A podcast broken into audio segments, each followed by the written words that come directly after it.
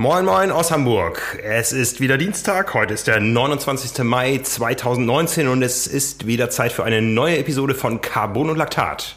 Ja, und am Start sind hier meine Wenigkeit Frank Wechsel und Simon Müller. Hallo Frank. Hallo Simon, grüße dich. Bevor wir ins aktuelle Renngeschehen einsteigen, wollen wir noch mal kurz auf eine Aktion in eigener Sache hinweisen. Äh, wir haben schon über die letzten zwei Wochen überall zelebriert auf Facebook und so weiter. Ihr habt momentan die Chance, eines von äh, roundabout 40 Sport- und Triathlon-Büchern zum Preis von 5 Euro zu erwerben. Wir räumen unsere Lager, wir schaffen Platz für Neues. Und äh, diese Aktion läuft noch bis zum Freitagabend, also bis zur letzten Minute des Monats Mai. 5 Euro pro Buch es sind Schmankerl dabei wie der komplette Triathlet oder Back- und Kochbücher für Triathleten. Es geht um den Bereich Ernährung, ums Thema Laufen. Also da findet sicher jeder etwas. Aber wie gesagt, die Aktion endet am Freitagabend und dann sind diese Bücher auch nicht mehr erwerbbar. Bis dahin gilt der Sonderpreis von 5 Euro. Alles exklusiv auf www.spormedis.de. Ja, genau. Ähm mich kann man auch für 5 Euro haben. So, so, so günstig war ich noch nie zu haben. ja, da wird man bestimmt auch schneller von. Ja, ja weiß nicht. Ja. Das ist ja nur Faszientraining. Aber. Also jetzt am besten erwerben und am Wochenende signieren lassen in Samurin. Ja, genau. Nee, Chamorin spricht man es, glaube ich. Chamorin habe ich auch gelernt, als ich letztes Jahr da war zur Berichterstattung. Genau. Ja, Simon genau. ist für uns äh, nicht wirklich am Start. Das hat er gerade hinter uns, äh, hinter sich, sondern äh, zur Berichterstattung bei der Challenge aber dazu kommen wir später nochmal. Genau. Zum Championship, zur, äh, zum großen Final der Challenge-Serie, wenn man so nennen darf. Aber wir blicken erstmal zurück auf das letzte Rennwochenende und das war schon spektakulär genug. Ja, das, äh, das glaube ich auch. Also ich war echt mal wieder, wenn man so mit der Vorschau vielleicht mal anfängt, fasziniert, was für ein Standing, also nicht, dass es komplett überraschend gewesen wäre, aber was für ein Standing Andreas Rehlert hat. Unglaublich. Ähm, ja. Das ist immer, es hat ja sowas von jedem Mal, jedes Mal ein Mini-Comeback gefühlt, aber da merkt man auch schon beim Vorbericht, was das immer auch an Social Media für ja, Likes hat und Kommentare, wie viele Leute dann auch da immer noch viel Glück wünschen, nicht direkt, sondern auch dann über unsere Plattform tatsächlich und da merkt man schon wirklich, äh, da fiebern echt viele Leute mit. Nun äh, hat Andreas Rehlert ja seit, ich, wir haben mal geguckt, zwei Jahren ähm, keine Langdistanz mehr gemacht und äh, war jetzt in, auf Lanzarote am Start äh, am Samstag. Nicht ganz mit dem erhofften Ausgang, wie er sich das gewünscht hätte. Seine Formulierung des oder seine Zielformulierung war ja auch relativ defensiv.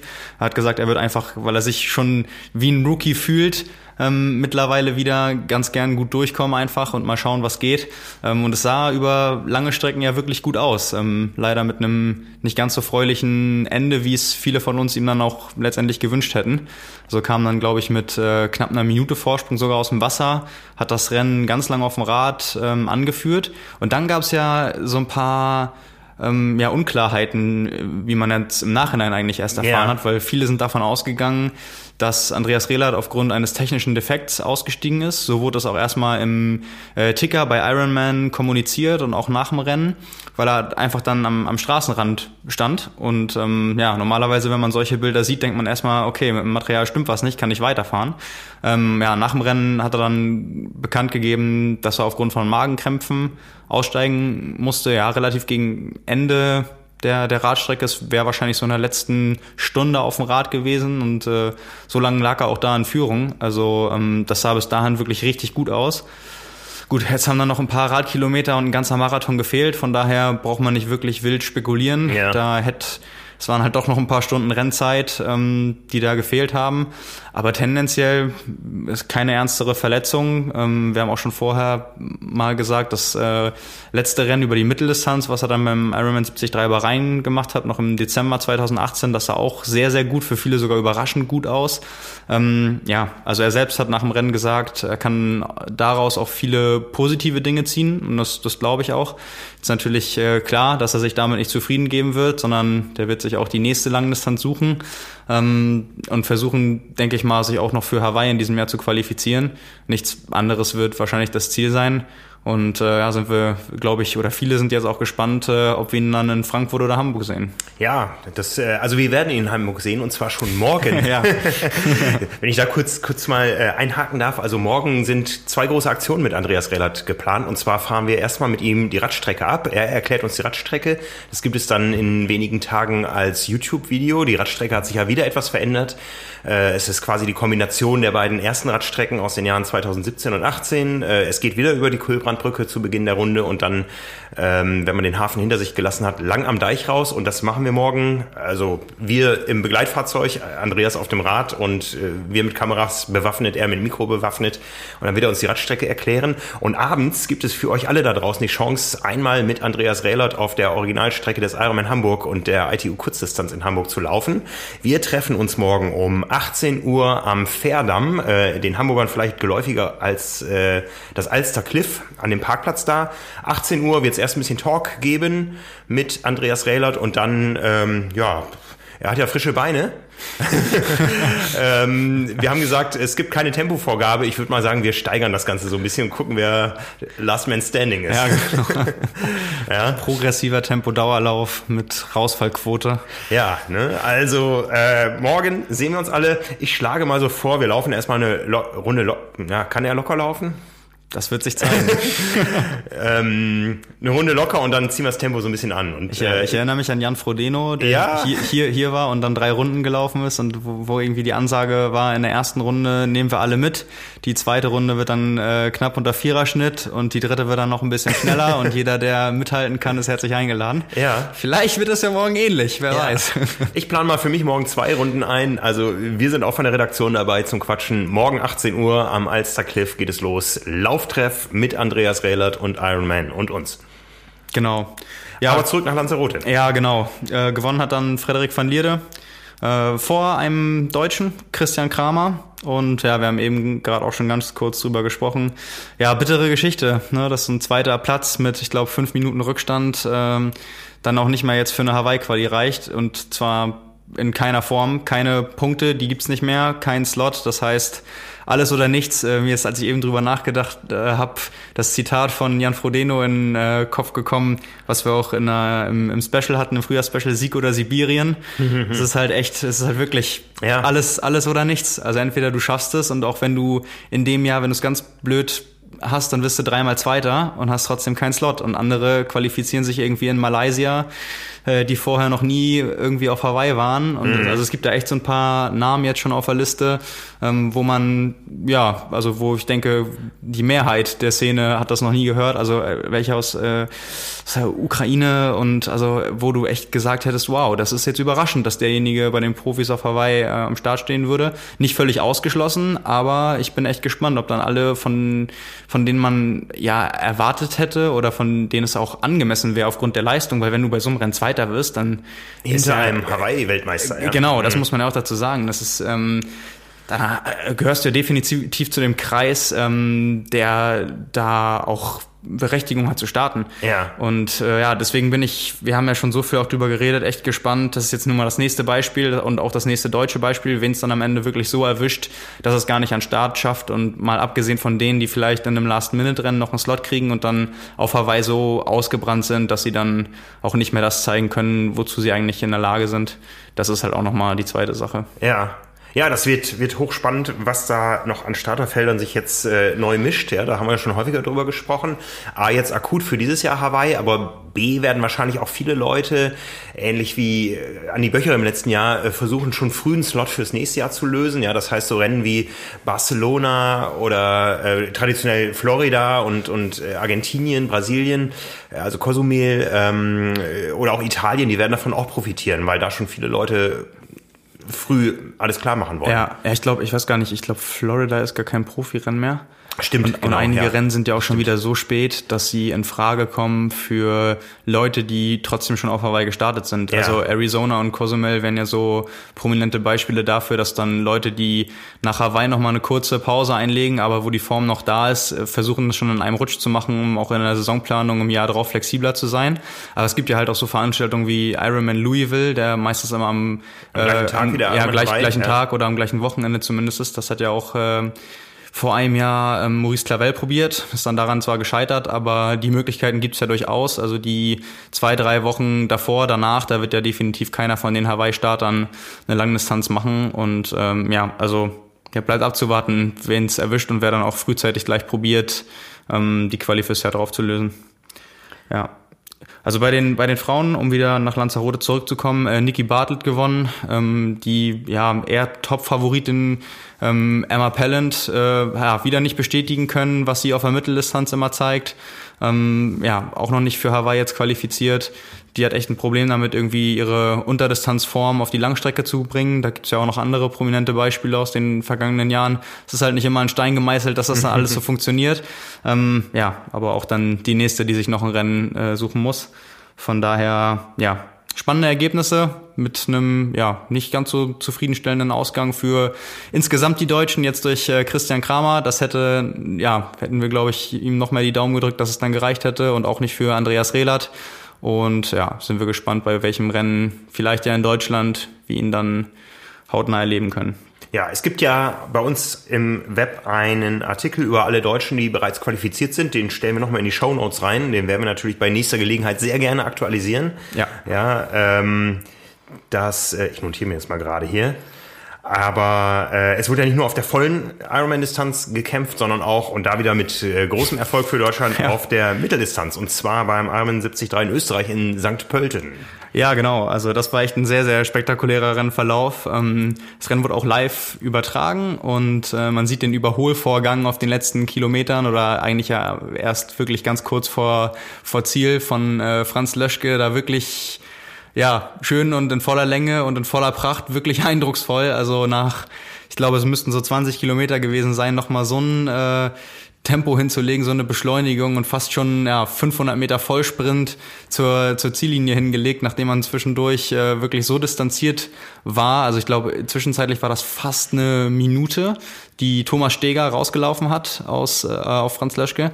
Ähm, oder, oder 40 Sekunden, auf jeden Fall eine, eine wirklich relativ große Lücke oder deutliche Lücke und ist auch am Anfang schneller gelaufen als Franz Löschke. Ähm, ja, da hätte man vielleicht nicht unbedingt gedacht, dass das noch was wird. Ähm, bei den Splits bis Kilometer 16 hat er auch noch geführt und dann hat man nur gesehen, ähm, wenn man das nicht im Livestream geguckt hat, sondern im Tracker, dass dann bei 20,5, also kurz vorm Ziel, Franz Löschke eigentlich dann direkt vorbei gelaufen ist und dann das auch noch ins Ziel gebracht hat, logischerweise. Also ja, Sieg in dem Fall, oder ein deutscher Sieg in diesem Fall, Franz Löschke vor Thomas Steger und Michael Weiß, zwei Österreicher. Ähm, ja, Nils Frommholt, der da ja auch schon mal gewonnen hat und auch hoch gehandelt wurde, ist am Ende Neunter geworden, war nicht so zufrieden, hat selbst gesagt, nach dem Rennen hat sich nach dem oder im Wettkampf schon selbst nicht so gut gefühlt, hat dann nach dem Rennen festgestellt, dass äh, sein Tubeless-Reifen zwischendurch nur noch 1,5 Bar hatte und äh, dass man dann andere auf dem Rad irgendwann fahren lassen muss ist dann auch klar. Also da ist irgendwas mit dem, mit dem Rad passiert während, dem, während des Rennens. Und äh, ja, also unter den Erwartungen geblieben auf jeden Fall. Hm. Das heißt, die, die sehen ihren Reifendruck. Ja, danach. Danach, also, ja. Ich habe irgendwo gesehen, äh, bei dir im Artikel über das Training der Norweger in der aktuellen Triathlon-Ausgabe, da gibt es tatsächlich äh, Reifendrucksensoren für Radfahrer, die an den Radtacho funken oder wie habe ich das zu verstehen? Ja, da gibt's mehrere Sachen. Also einmal das gibt's äh, auch, das ist an den Ventilverlängerungen dann dran. Und äh, was die auch noch nutzen, ist so Live, ähm, so Aeropods, die auch Live-CDA-Werte während des Trainings übertragen und so. Da kannst du dann halt live sehen, wenn du die Position veränderst, äh, wie der CDA-Wert äh, sich verändert. Also ganz abgefahren. Das ist ja sowieso Aber, eine Entwicklung, die gerade heiß ist, ja, wo ähm, noch nicht so richtig das äh, endgültige Endverbraucherprojekt äh, Produkt da ist. Äh, aber wir warten drauf. Ja, also genau bei den Norwegern ist es so, da gibt es, glaube ich, zwei ähm, große Firmen, die sich mittlerweile damit beschäftigen. Einmal ist Aeropod, das ist aber nicht das, was die Norweger nutzen. Das ist irgendwas mit No, No, ich, ich, ich bin mir gerade nicht sicher. Das sind auf jeden Fall beides ähm, Sensoren, die es auch noch nicht normal im Verkauf gibt. Also man kann mhm. auch, wie das manchmal so ist, ähm, wie das zum Beispiel auch bei dieser Brille bei der Raptor war, da konnte man ähm, sich ja einschreiben als jemand, der das gerne haben wollen würde, auch natürlich normal kaufen und so, aber das ist dann, ja, dann bist du eigentlich jemand, der das Recht darauf hat, äh, weil es so limitiert ist, eine Beta-Version kaufen mhm, zu können. Mhm. Also ohne Anspruch darauf, dass es ähm, komplett fair fertig ist. Also es kann genauso gut sein, dass du da echt einen stolzen Betrag, also bei so einem Aeropod reden wir dann von 450 bis 500 Euro umgerechnet, ähm, legst du dann hin. Jetzt mittlerweile ist es schon ein bisschen ausgereifter, aber halt immer noch nicht auf dem Markt ähm, hast dann aber auch das Risiko, dass dann noch ein Jahr weiterentwickelt wird und dass das Endprodukt, was dann alle anderen kaufen können, doch nochmal besser ist als deins. Aber was natürlich dann vorher im Genuss, das ausprobieren zu können.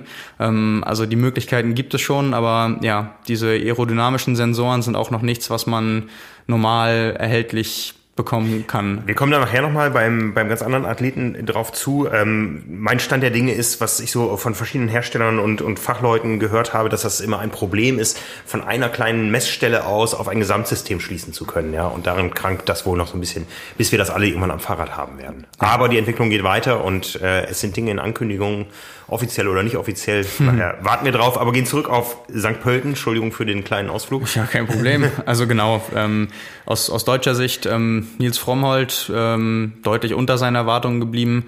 Ähm, ja, Franz Löschke gewonnen, äh, das Podium bei den Männern hatten wir durch. Ähm, ja, Franz Löschke auch schnellste Laufzeit gehabt, 1.12.12, hauptsächlich durch seinen Endsprint ähm, dann vorbeigezogen. Und äh, bei den Frauen war das ja eine relativ deutliche Sache auf dem Rad. Da war es äh, für viele wahrscheinlich überraschend, weil man den Namen, denke ich mal, noch nicht so häufig gehört hat. Äh, Sarah Svensk aus, aus Schweden. Ähm, ja, deutlich schnellste Radzeit, äh, 2,25 gefahren, dann auch noch 1,23 gelaufen, ähm, relativ solide. Ähm, vor Bianca Steurer aus Österreich, also ein heimischer zweiter Platz. Und auf Platz drei Julia Geier die ähm, ja, ihr Comeback-Rennen nach der Schwangerschaft äh, gefeiert hat, über die Mitteldistanz ganz lange raus war. Ich habe ja, glaube ich, letzte Woche auch noch so ein bisschen gemutmaßt. Ich habe dann auch nochmal versucht nachzugucken. Ich glaube, es waren tatsächlich zwei Jahre, in denen sie kein Triathlonrennen oder zumindest kein größeres Triathlonrennen bestritten hat. Also wirklich eine sehr, sehr lange Zeit, in der sie raus gewesen ist. Ja, direkt auf dem Podium wieder eingestiegen. Um, das ist, denke ich, äh, voll in Ordnung. Damit wird sie sicherlich zufrieden sein.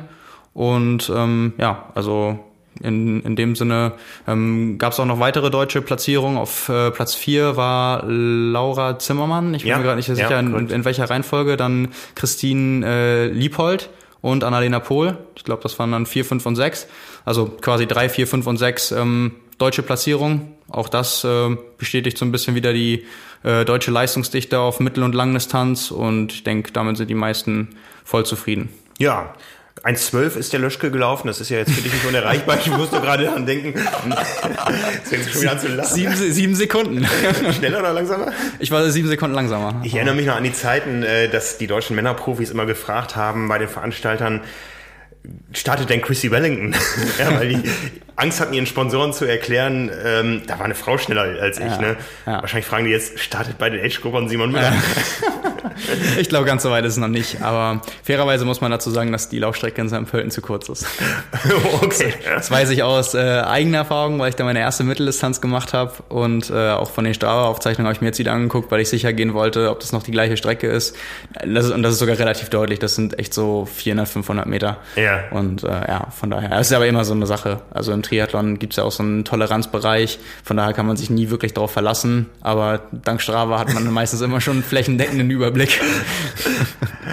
ähm, noch, noch kürzer wird's nächste Woche bei unserer gemeinsamen Mitteldistanz. Wir starten ja beide beim sieben Türme Triathlon in Lübeck, in deiner Heimat. Genau. Da ja. geht's nur um 20 Kilometer laufen. Ja.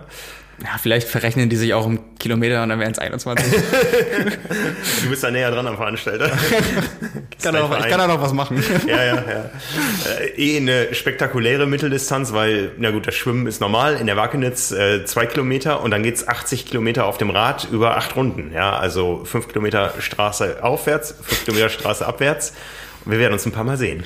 Ja, das auf jeden Fall. Also genau, das Eventgelände ist auch noch ein komplett anderes jetzt im Vergleich zu den Vorjahren. Also wird jetzt erstmals in der, in der Wagnitz geschwommen und auch da in dem Bereich gelaufen. Das ist so ein riesiges, äh, ja, ich will nicht sagen Sportzentrum, aber der Sportplatz da wurde komplett neu gemacht, auch jetzt mit Tatanbahn und äh, Spielplätzen und so. Und das ist jetzt quasi das Eventgelände, auch mit Wechselzone. Das ist nochmal, denke ich, äh, eindrucksvoller und größer als vorher. Wir sind da ja schon, schon mal zusammen gestartet bei der Veranstaltung. Ähm, ja, ich bin sehr gespannt, wie ja. das angenommen wird. Lass mich wenigstens in einer, einer einer Teildisziplin schneller sein als du. Erster oder zweiter Wechsel? oh, ich, ich, äh, ich schenke dir nichts, da musst du dich anstrengen. Ich auch nicht, Simon. Ja, so soll es sein. Übernächste Woche haben wir Aber genug zu bereden auf jeden Fall. Genau.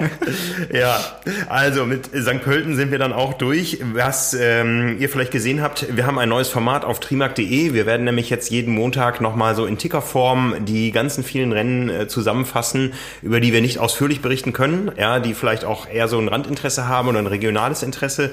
Ähm, die sollten schon über eine gewisse Schwelle rüberkommen vom Interesse her. Also jetzt äh, diese Woche war es der Maschsee-Triathlon in Hannover, immerhin Rennen der zweiten Bundesliga. Äh, hier in Hamburg waren die Hamburger Meisterschaften auf der äh, Sprintdistanz im, im Stadtpark, auch ein althergebrachtes Rennen. Äh, Ingolstadt dieses Jahr ohne Meisterschaft ähm, hatten wir mit drin und da werden wir jede Woche uns das eine oder andere Leckerli, gerne auch äh, regional und aus Deutschland äh, raussuchen und das nochmal kurz zusammenfassen. Ja, interessant fand ich zum Beispiel in Hannover, also ein Nebenaspekt für 23 Teilnehmer, äh, war dieses Rennen die ähm, praktische Abi-Prüfung im Fach Sport. Ach, echt? Ja. Und was, was musste da gemacht werden? Ich, ich weiß es nicht genau, ich glaube, es ging um die Sprintdistanz. Und dann. Finish oder bestimmte Zeiten eingeteilt? oder? Wei- weiß ich auch nicht, keine Das wäre mal eigentlich cool, sich zu informieren. Ich habe ja auch Sportabitur gemacht. äh, Das war damals keine Option. Ja, ich, ich musste Badminton spielen. Ich weiß nicht, Badminton war das eine? Ja, und Schwimmen das andere, ja. Also es ging dann Ja. auch in den Punktzahlen weit auseinander. Ja, das war bei mir. Batman hätte ich auch wählen können. Ich habe dann Volleyball genommen und ich durfte Leichtathletik machen oder ich habe mich für Leichtathletik entschieden, weil ich ich kann ja immer noch nicht gut schwimmen, aber damals konnte ich noch schlechter schwimmen und äh, bei Leichtathletik durfte ich dreimal laufen. ja. Bei Sprinten 400. Ich, 400 ist die erste Distanz, bei der ich ein bisschen schnell werde und dann einmal 1500 und 3000. Dann musste ich nur noch so halb Kugelstoßen und Hochsprung machen, weil Ja, ich beim, beim Laufen schon einiges sammeln konnte. Wie beim Sportabzeichen, da konnte man immer die ganzen Wurfdisziplinen mit Schwimmen äh, Ja. ergänzen. Ja, oder ersetzen. Ich weiß noch, ich hatte, ich hatte 15 Punkte im Schwimmen, 15 Punkte in der mündlichen Prüfung und ich glaube 11 im Badminton damals. Das war aber doch okay. Ja, Also aber ne, ich glaub, so gut wie du im Badminton war ich nicht im Volleyball. Ich glaub, dafür bin ich 10. danach äh, dreimal durch die Aufnahmeprüfung an der Deutschen Sporthochschule gerasselt. Ich Oh. habe es nie bereut. Ja. Ich wollte gerade sagen, das, das, jetzt kann man drüber diskutieren. Das, soll, das sollte vielleicht so sein. Es sollte so sein. Wir haben da auch Spaß mitgemacht, hatten auch unseren Spaß. Das ist ein Riesenerlebnis da. Aber ich war ja auch da. Deswegen. Du warst auch da? Ich war auch da. bestanden? Nein. Ich habe mich bei der Prüfung verletzt. Ich auch. Ich habe mir Beim auf die ich habe mir beim beim beim was beim Turnen oder beim Badminton spielen habe ich mir auf die Zunge gebissen, dass es geblutet hat. Ah, echt? Ja. Oh nee. Ja, ich habe äh, ich hab mir die Schulter irgendwie richtig wehgetan Aber ja. und konnte dann ja konnte dann auch nicht mehr, weil das war nicht die letzte Disziplin beim Turnen, sondern die erste und konnte ich dementsprechend damit erstmal nicht weiter turnen. Ich habe es dann probiert, aber wenn also ging halt nicht, das war dann ein bisschen ärgerlich. Aber ähm, für mich gilt das Gleiche. Ich habe es ich hab's nie bereut und äh, wir hatten ja jetzt irgendwie letztes Jahr auch den Fall, dass wir von einem ähm, Kurs von der Deutschen Sporthochschule eine Anfrage bekommen haben, irgendeine Umfrage zu Social Media. Ich glaube, das war auch der Sportjournalismus-Kurs da. Ähm, also genau der Studiengang, der mich interessiert hätte damals. Äh, dann habe ich quasi für uns die Umfrage gemacht und habe dann so gedacht, wow, jetzt war ich jemand von denen, die das beantwortet haben und äh, um ein Haar wäre ich vielleicht auf der anderen Seite gelandet. ähm, das war dann sehr cool, so darüber zu denken. Ja. Also von daher, ich bereue das auch nicht. Ich aber es war ein nicht. schönes Erlebnis. Also der Vollständigkeit halber noch, bei mir ist es immer am Kugelstoßen gescheitert. Ah, okay. Ja, äh, äh, ja irgendwie ist das Sport. Ja, es ist halt keine Disziplin, wo man, also äh, es gibt ja viel, was das kann man so auch, auch als Unternehmung machen. Ich glaube, wenige Familien sagen, ach, es ist so schönes Wetter heute am Sonntag, wir gehen zusammen Kugelstoßen. Ja, ja, ja. Das, ist so, das macht man einfach nicht. Ja, das ist mein, halt, meine Ausrede war immer, alles andere ist trainierbar, aber Kugelstoßen nun gar nicht. Irgendwie so Schnellkraft kannst du einfach, wenn, Ja, es- es wenn ist du ist keine glaub- Genetik dafür hast, kannst du einfach nicht trainieren. ja, ich glaube, es ist echt viel Technik und auch das ist schwer auf einer, über einen kurzen Zeitraum zu da haben die erlernen. immer so gelacht, die anderen.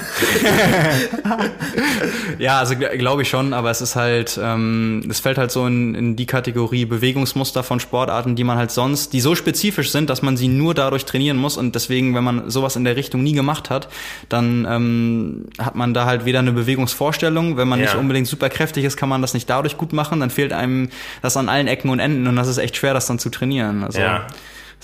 ja. Aber, aber ähm, mich hat diese Prüfung, so ein bisschen Ehrgeiz hatte ich doch, die hat mich im Nachhinein, und äh, das ist jetzt kein Scheiß, sondern ich glaube daran, die hat mich einen Landesmeistertitel im Triathlon gekostet.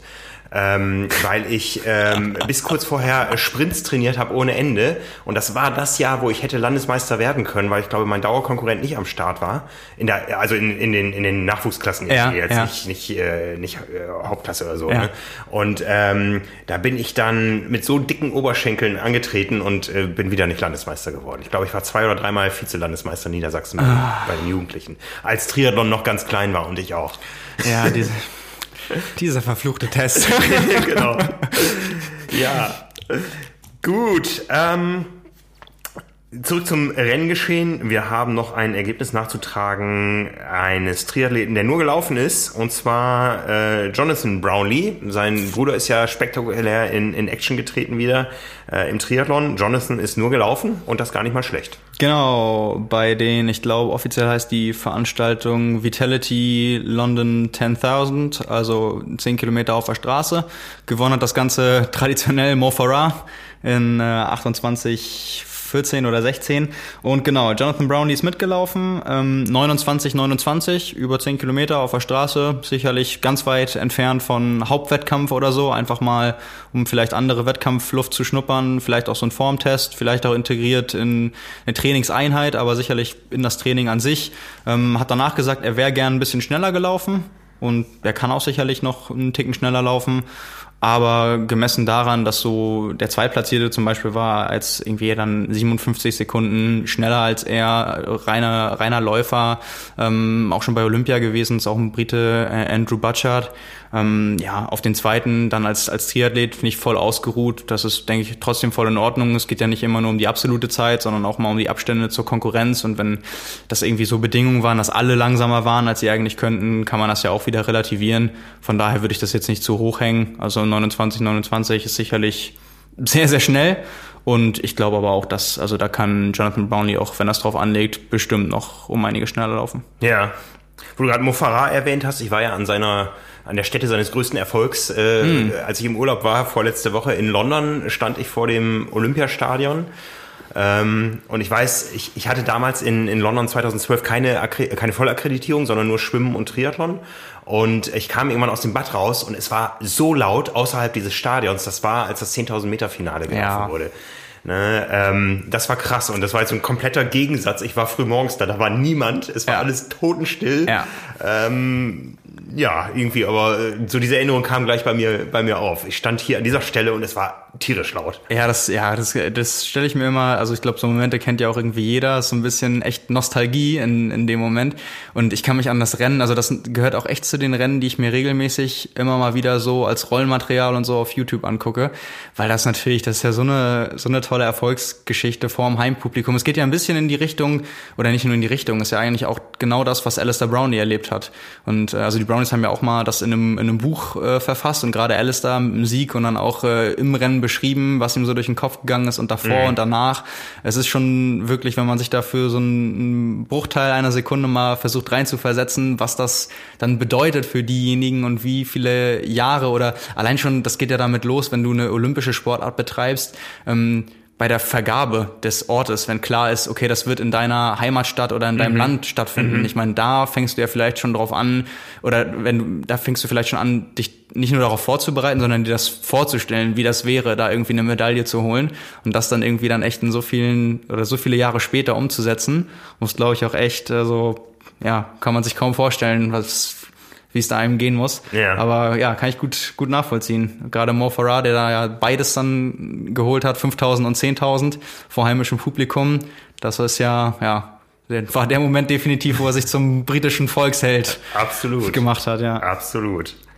Ja, wir hatten eben das Thema Formtest für Jonathan Brownlee. Ähm, ganz anders getestet, aber das hat auch mit einer gewissen Form äh, im weiteren Sinne zu tun gehabt. Ähm, Patrick Lange war unterwegs auf einem Formel 1 Kurs oder auf einem Autorennkurs. War das auf dem Salzburgring? Ja, ja ne? Er startet ja jetzt äh, auch in die Saison in Kirchbichel. Ja der, in die Saison ist er ja schon in Vietnam in gestartet. Vietnam, ja, aber jetzt, hier in Europa, ne, in Genau. Kirchbichel, also quasi nah seiner neuen Wahlheimat, äh, startet er auf der olympischen Distanz und jetzt hat er aber getestet auf einem Formel 1 Kurs und wer die Bilder gesehen hat, auch das verlinken wir nochmal, ähm, der fragt schon, äh, fährt er jetzt mit Segel oder? Ja, so ein bisschen war ja unter, unter dem Motto Formel 1 Technologie adaptiert. Ähm, für den Triathlon oder für die Testverfahren im Triathlon, dass man einfach damit nochmal die Aerodynamik nicht nur im Windkanal testen kann, sondern dann halt eben auch auf der Straße, da wo es letztendlich zählt. Es geht so ein bisschen in die Richtung von dem, was wir vorhin mit den oder eben gerade mit den Sensoren besprochen haben, dass es eben nicht nur dann oder darauf ankommt, irgendwie unter Laborbedingungen und im Windkanal das Ganze zu testen, sondern auch irgendwie dann ähm, es möglich macht zu messen, wenn, wenn man auf der Straße irgendwie versucht, das umzusetzen auch die Position zu halten, was ja auch immer noch was anderes bedeutet. Kennt vielleicht die Leute, die versuchen, in ihre Position auf der Rolle zu fahren. Tendenziell fällt es draußen viel, viel leichter, länger zu fahren oh ja. da, da, drin mhm. und auch mehr, mehr zu treten gleichzeitig. Und äh, ja, also die Bilder sehen echt... Äh, ja, sehr abgefahren aus. Ich habe sowas noch nie gesehen vorher, gerade nicht an, an Fahrrädern.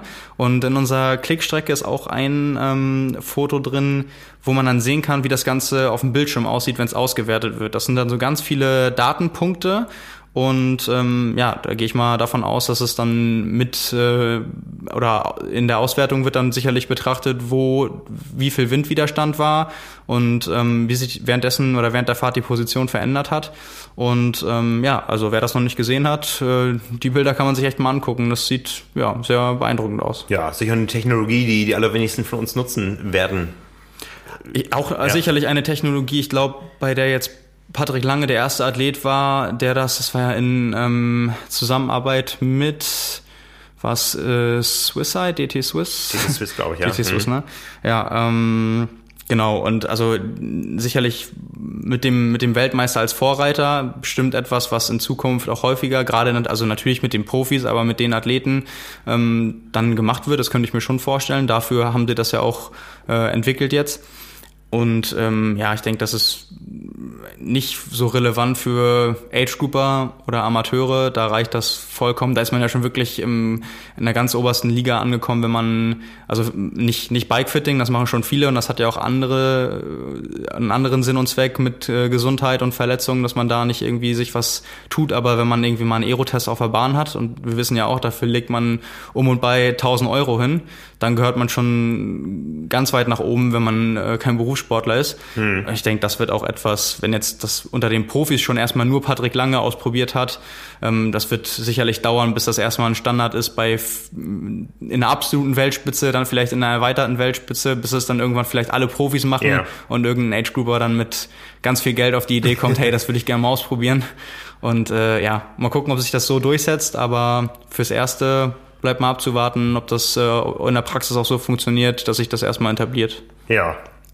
Du testest auch momentan und zwar Rennverpflegung. Genau, ich habe, äh, das können wir auch nochmal verlinken. Das ähm, habe ich schon, ich glaube, ja Ende letzter Woche war es, ähm, auf trimark.de als Produkttest, äh, genau, die Produkte von Morten, da haben sicherlich äh, viele schon von gehört. Das ist die Rennverpflegung, die unter anderem Jan Frodeno benutzt. viele haben davon gelesen und jetzt, seitdem du gesagt hast, wissen sie endlich, wie man es ausspricht. ja, genau. genau, Rennverpflegung von ähm, unter anderem Jan Frodeno, ähm, die den Ursprung ähm, im Laufsport hatte und zunächst erstmal im Marathon viel genutzt wurde. Auch jetzt das äh, Gel, was dann irgendwann dazugekommen ist nach einem Jahr, das Gel gewesen, mit dem sich äh, Eliud Kipchoge beim Marathon-Weltrekord verpflegt hat. Und ja, auch im Triathlon ähm, jetzt in, gerade im letzten Jahr viel, viel präsenter geworden. Vielleicht hängt es mit Jan Frodeno zusammen, vielleicht auch nicht.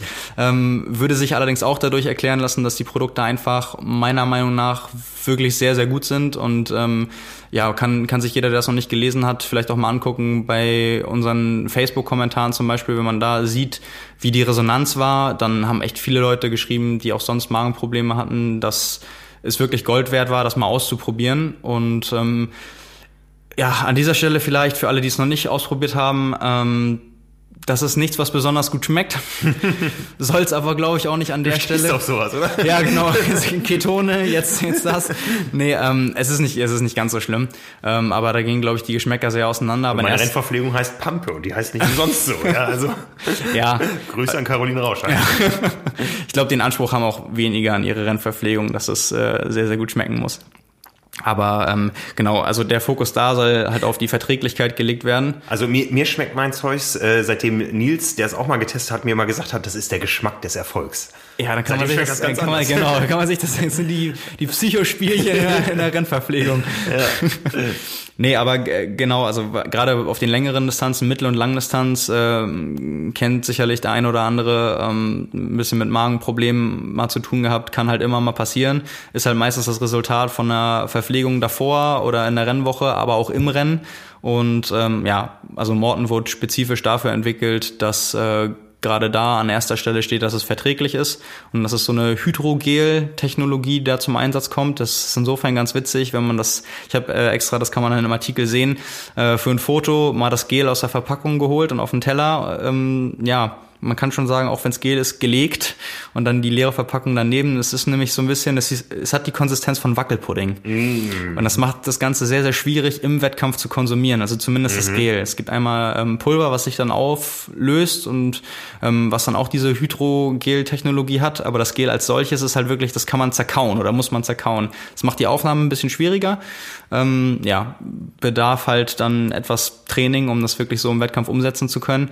Äh, aber ja, für viele, denke ich mal, sehr interessant, gerade weil das Feedback von den meisten anderen auch äh, jetzt gerade in den Kommentaren wirklich auffällig war und viele da auch in dem Fall meine Erfahrungen, die ich damit gemacht habe, über einen längeren Zeitraum wirklich geteilt haben. Einer auch geschrieben, er mischt das immer mit Espresso. Das konnte man auch in dem einen äh, Buschhütten-Film äh, von einem öffentlich-rechtlichen Sender, ich weiß jetzt nicht, ob es ARD oder ZDF äh, war, sehen, dass Jan Frodeno das auch gemacht hat vorm Rennen, sein, seine Mortenflasche mit Espresso gemischt.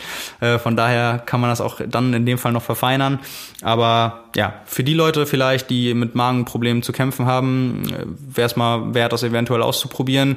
Ähm, ja, Nachteil dabei ist es ein bisschen teurer, glaube ich, als herkömmliche Gels, die sonst so meistens bei 2,30 bis 2,60 liegen, würde ich sagen. Das kostet umgerechnet, es gibt es in einer 12er Box, ähm, ist ein Einzelpreis 3,20 und auch das äh, Getränkepulver ähm, ist nicht ganz so günstig, nicht, nicht super teuer, nicht überteuert und ähm, in Anbetracht dessen, dass es wirklich sehr, sehr gut funktioniert, ähm, auch wirklich in dem Fall oder für die Leute, für die es funktioniert, äh, das Geld wert. Wenn man da mit gut durch den Wettkampf kommt, ähm, ist es, glaube ich, kommt es dann nicht auf zwei, drei Euro an. Aber ja, so viel dazu. Also war ich sehr, sehr ja, nicht, nicht überrascht will ich nicht sagen. Ich bin nicht davon ausgegangen, dass es nicht funktioniert, aber war auf jeden Fall eine positive Erfahrung, die ich gemacht habe. Ja, sehr schön. Ich habe ja positive Erfahrungen gemacht, die gehen in die andere Richtung. Die sind zwar super, die sind nämlich super günstig und funktionieren immer bei mir. Nächste Woche Freitag gibt's bei mir 400 Gramm Gummibärchen. Ja. ich weiß nicht, ob ich mich drauf freue. Ja. ähm, aber das nehmen wir mal mit in die nächste Woche. Ähm, vor unserem Rennen ja. äh, reden wir nochmal über die Rennvorbereitung. Ja, das machen wir. Machen wir doch, ne? Ja. Gut. Ähm, dann machen wir mal einen Strich dahinter. Ähm, wo wir beim Thema Testen waren. Ähm, Nils war spektakulär unterwegs, unser Chefredakteur. Der war nämlich bei Specialized in Kalifornien und hat einen äh, dir bekannten Athleten begleitet. Es ging um die äh, diesjährige Swift Tree Academy. Ja, Swift sucht sich ja jedes Jahr ein Team zusammen von Athleten ähm, mit dem Schwerpunkt Ironman Hawaii, die da aber auch richtig performen wollen. Ja, und da ist ein internationales Team gewesen, lauter, lauter Leute mit verschiedenen Backgrounds. Ich habe gehört, ein Profi-Model war dabei aus den USA und äh, dein Trainingskollege Philipp ist dabei, der auch bei uns bloggt. Du hast ein bisschen mehr Einblicke. Genau, da wird äh, diese Woche dann auch der nächste Blog-Eintrag kommen. Ähm, es waren fünf Tage, die das Team in Morgan Hill verbracht hat, in, in Kalifornien. Genau, Nils war dabei, hat äh, auch Fotos gemacht. Auch da können wir vielleicht für die Leute, die es noch nicht gesehen haben, äh, verlinken. Ähm, da wurde nämlich ganz viel gemacht. Äh, das Programm war echt umfassend. Also viel Teamtraining, das sind insgesamt acht Teammitglieder, aber auch ähm, ja das neue Material bekommen. Also die ähm, äh, Mannschaft oder die Mitglieder der Akademie werden ausgestattet. Ähm, du hast gerade schon gesagt, von unter anderem Specialized, kriegen dann Fahrrad, aber auch Ruka ist dabei, stattet aus und ähm, haben dieses ganze Equipment bekommen. Dementsprechend auch noch ein Bikefitting im Windkanal, ähm, was ja für viele echt was Besonderes ist. Wann kriegt man schon mal die Gelegenheit, das zu machen, wenn man sonst irgendwie auch normal irgendwie arbeitet, so wie Philipp das auch äh, Vollzeit sonst macht. Ähm, da steht das nicht wirklich so auf der Agenda. Ähm, ja, und ich glaube, was für viele da mit so das Highlight war, sicherlich sicherlich äh, das gemeinsame Training und Fachsimpeln und Beisammensein mit ähm, Sarah True und Tim Don, die da, die ja auch äh, Zwift-Athleten sind oder Specialized-Athleten und da dieses Jahr, ja, die nennen es Mentoren machen fürs Team und Ansprechpartner sind, Tipps geben, gemeinsam trainieren. Und ja, da ist äh, Philipp natürlich auch ganz schwer beeindruckt gewesen, so wie denke ich mal alle anderen auch. Und genau, Details zu den äh, fünf Tagen, was da so war, was in Erinnerung geblieben ist, äh, gibt's dann im Blog. Der kommt noch diese Woche. Und ja, also ist echt äh, noch was anderes, das so auf Bildern und im Video zu sehen. Aber ich finde auch immer, wenn, wenn man so liest, wenn, wenn jemand das aus eigener Erfahrung ähm, wiedergibt, dann kriegt man da noch mal einen ganz anderen ähm, Eindruck und wird da so mit hingenommen. Also für, für alle, die das so äh, interessiert in die Richtung, wie das da gehandhabt wird, welche Tests durchgeführt werden und wie da so die Stimmung ist und so ein paar Insights auch von äh, Tim Don und Sarah True, dann ähm, kann man sich das auch mal durchlesen. Ja, du sagst es schon, es kommt in dieser Woche, diese Woche kommen neue Rennen und zwar, ja, äh, man kann sagen, es spitzt sich weiter zu. Ja? ja. Der Armen 73 Kraichgau steht an. Ja? Ein Rennen mit äh, großer Tradition und dem steht die diesjährige Ausgabe nichts nach. Nee, auf gar keinen Fall. Also zumindest was die absolute Spitze angeht. Denn da, denke ich, sind wir uns einig, steht erstmal, ja, über allem muss man ja schon sagen, bei den Männern Jan Frodeno. Ähm, das ist sicherlich der Mann, den es zu schlagen gilt für alle anderen, die da noch mitmischen wollen. Ähm, ja, Patrick Lange in diesem Jahr nicht dabei. Das große Duell gab es ja 2018.